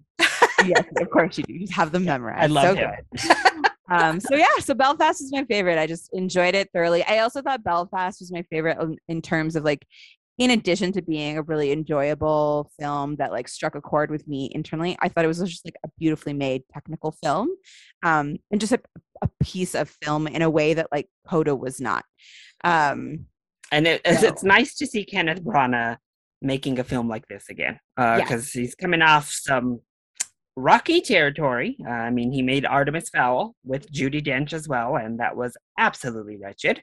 Um, so I'm glad to see him bounce back with Belfast. Doing, I know, and he's been doing so many of these like big blockbuster yes. type films with the Death um, on the um, Nile now. Yeah, which nice. I appreciate. Yeah, it's yeah. but I'm like I'm happy for him that he like when he sat down and did something personal, it came out and was a really good piece of film. And it got the recognition. So yeah, I mean, I people are too hard on Belfast, but too hard on Belfast. Well, my number one is Dune. If you listen to our top movies of 2021 or any of that, this should have this shouldn't be a surprise, as it was the only one of these films in my top five for that uh, podcast we did.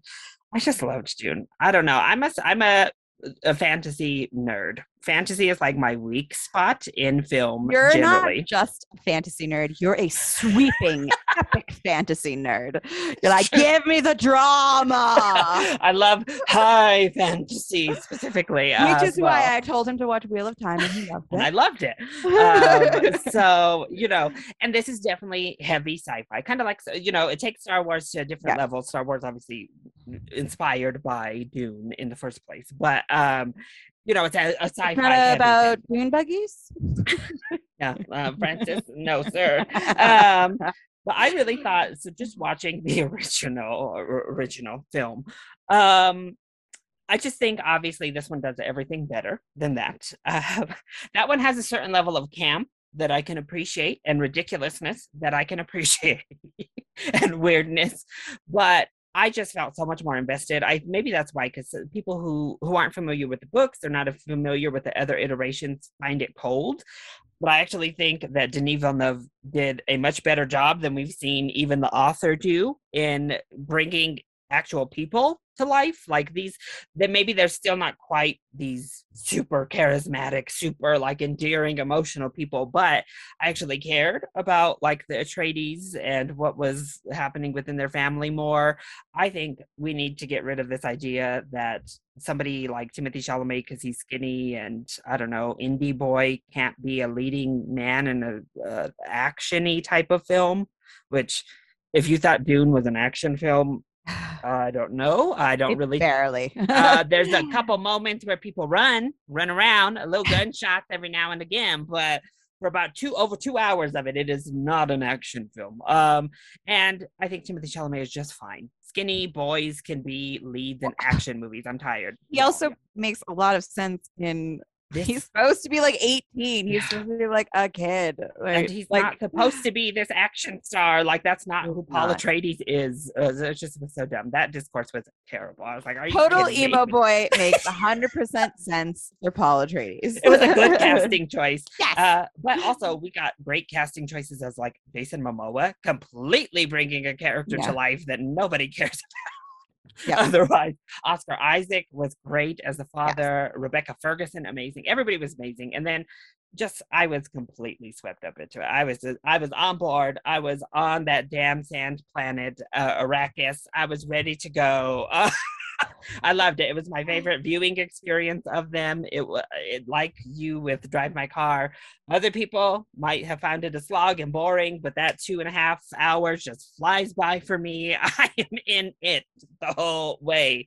Plus, I like I like political intrigue in my fantasy. That's another thing people find to be so yeah boring. i'm uh, less Uh, into that personally yeah, you're gonna a lot of people think it's You're gonna it. boring. I'm into the world building. I'm into political stuff, and when you plug it in, I'm I'm usually on board. Thus, you know, this was my life for so long, Yeah. and uh, political stuff was me. one of my uh, things i didn't like as much about game of thrones that i was reading it i was like i don't care And I'm on board. Some of these little side adventures right now in the books, well, but uh no, the political stuff, I love it. I'm all about it. But yeah, I love to Dune. I know it's the blockbuster choice of these awards, but uh yeah, you gotta give blockbusters Again, a chance, Francis. I was gonna say, I don't know. I mean, I guess it's technically a blockbuster, but also it's not. And that's the Too thing. slow with not enough explosions So me. people were arguing. They're like, okay, you all want comic book movies, but you have Dune that made over four hundred million dollars and cost all this money. Dune is not a comic. book. it's not really. I mean, by definition, yes, it's a blockbuster. I guess because it cost a lot of money to make it and it's big, but it does not play out like a blockbuster film. Like uh, scale wise, sure. Everything else, not so much. So like, like Hans Zimmer doesn't do blockbusters, right? Like Mhm. there's a certain level I mean, it's like Christopher Nolan. Whereas Christopher Nolan, yes, technically, like Inception is a blockbuster. Even that has way more action and like craziness going on than Dune. Um, I wouldn't classify Inception as a blockbuster either. it's either. big, but it's like a it's a think piece. you really have to concentrate Yeah, all I mean, the I way through Inception. it depends on your definition of a blockbuster. I think in my mind, a blockbuster is something that's like specifically designed to make a lot of money and is and appeal to a very broad audience. Yeah. Um, I don't know if Dune would fall into the that Hmm. category. I don't think I don't think Denis Villeneuve was making it and trying to, th- to think of ways of making it as broadly No. entertaining to as many people as possible. I think he was definitely doing it and thinking, how do I make this art that these nerds will not be upset about? Um, Kind of like he did with Blade Runner 2049, which is also a big movie. It's big, it's grand, but I- Denis and I- was like, I have to assume he is also a nerd. like I have to assume that if, it, if these are the movies he's deciding to make, that he's probably kind of a nerd. Yeah, he makes wants big movies, but not like Arrival's not a blockbuster. Uh, and that's No. his other big one. Like that's the kind of he makes sci-fi, but he doesn't like make Star Wars really. I mean, you know, it doesn't make the accessible sci-fi. He makes different types of science No. fiction films. No, yeah, I feel like a blockbuster is like it's like they, there has to be some uh, level of explosions involved for me to even start to classify it as a blockbuster. But, all right, y'all. That was it. That was our recap and little discussion of the slap and everything else that happened at the the Oscars. Oscars and I- all I of just the Best love- nominees. we everybody will know now. Like no other slap in history matters anymore. It like when you say slap the heard slap, round the world. everyone will instantly know you're talking about the Oscars 2022 when you say the slap. Uh, and yes, that was our best picture ranking. Make sure you like, rate, follow on whatever platform you're listening, and uh, follow us over on Twitter and Instagram at Cinema Snarks. Ren, where can people find you? You can find me on Twitter at Ren Manley. Um, you know, if you really want to scream at me and avoid. Um, you can also find me on Instagram at RennyPoo13. Perfect. And you can find me at Chili Boy YT on Twitter and Chili Boy Productions on YouTube and Instagram. Well, can't wait to get snarky with y'all again on the next one. But until then, we'll see you later. Bye.